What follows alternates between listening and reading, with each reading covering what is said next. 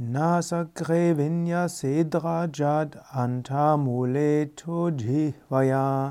उथं भ्याचिभुखं भुखं वक्षास्योठाभिनं